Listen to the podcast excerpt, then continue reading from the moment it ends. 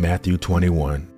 As they approached Jerusalem and came to Bethphage on the Mount of Olives, Jesus sent two disciples, saying to them, Go to the village ahead of you, and at once you will find a donkey tied there, with her colt by her. Untie them and bring them to me.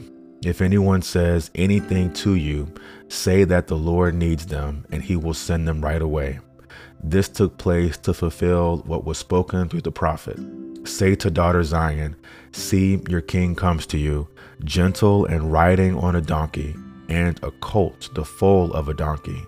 The disciples went on as Jesus had instructed them. They brought the donkey and the colt and placed their cloaks on them for Jesus to sit on. A very large crowd spread their cloaks on the road, while others cut branches from the trees and spread them on the road.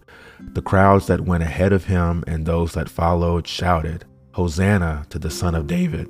Blessed is he who comes in the name of the Lord! Hosanna in the highest heaven! When Jesus entered Jerusalem, the whole city was stirred and asked, Who is this? The crowds answered, This is Jesus, the prophet from Nazareth in Galilee. Jesus entered the temple courts and drove out all who were buying and selling there. He overturned the tables of the money changers and the benches of those selling doves. It is written, he said to them, My house will be called a house of prayer, but you are making it a den of robbers. The blind and the lame came to him at the temple, and he healed them.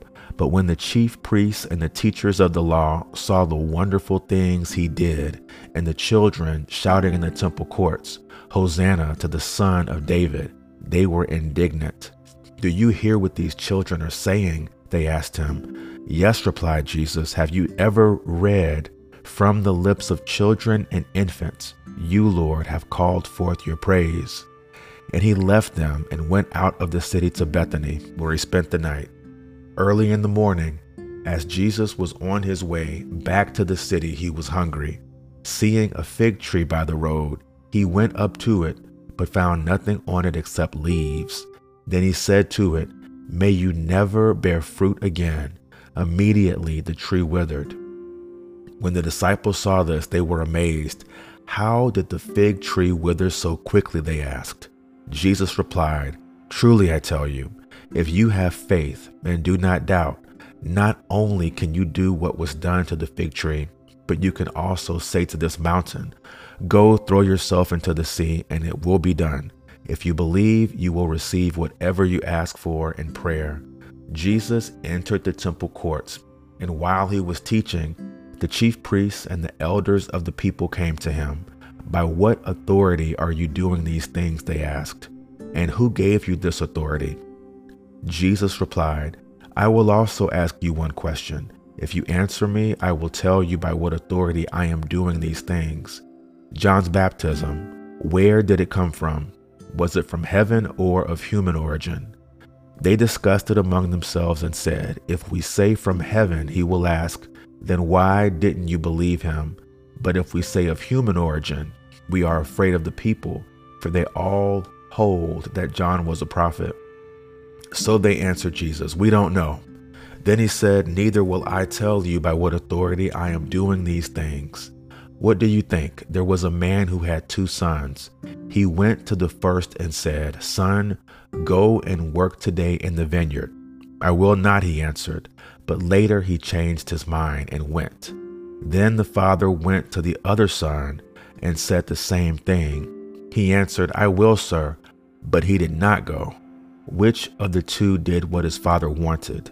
The first, they answered. Jesus said to them, Truly I tell you, the tax collectors and the prostitutes are entering the kingdom of God ahead of you. For John came to you to show you the way of righteousness, and you did not believe him. But the tax collectors and prostitutes did. And even after you saw this, you did not repent and believe him. Listen to another parable. There was a landowner who planted a vineyard. He put a wall around it, dug a wine press in it, and built a watchtower. Then he rented the vineyard to some farmers and moved to another place. When the harvest time approached, he sent his servant to the tenants to collect his fruit. The tenants seized his servants. They beat one, killed another, and stoned a third. Then he sent other servants to them, more than the first time, and the tenants treated them the same way. Last of all, he sent his son to them. They will respect my son, he said. But when the tenants saw the son, they said to each other, This is the heir. Come, let's kill him and take his inheritance. So they took him and threw him out of the vineyard and killed him. Therefore, when the owner of the vineyard comes, what will he do to those tenants? He will bring those wretches to a wretched end, they replied, and he will rent the vineyard to other tenants, who will give him his share of the crop at harvest time. Jesus said to them, Have you never read in the scriptures? The stone the builders rejected has become the cornerstone. The Lord has done this, and it is marvelous in our eyes. Therefore, I tell you that the kingdom of God will be taken away from you and given to a people who will produce its fruit. Anyone who falls on this stone will be broken to pieces. Anyone on whom it falls will be crushed. When the chief priests and the Pharisees heard Jesus' parables, they knew he was talking about them. They looked for a way to arrest him, but they were afraid of the crowd because the people held that he was the prophet.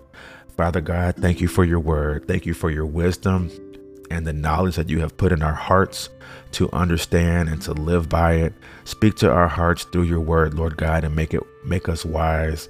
Allow us to hear your voice through by through reading your word.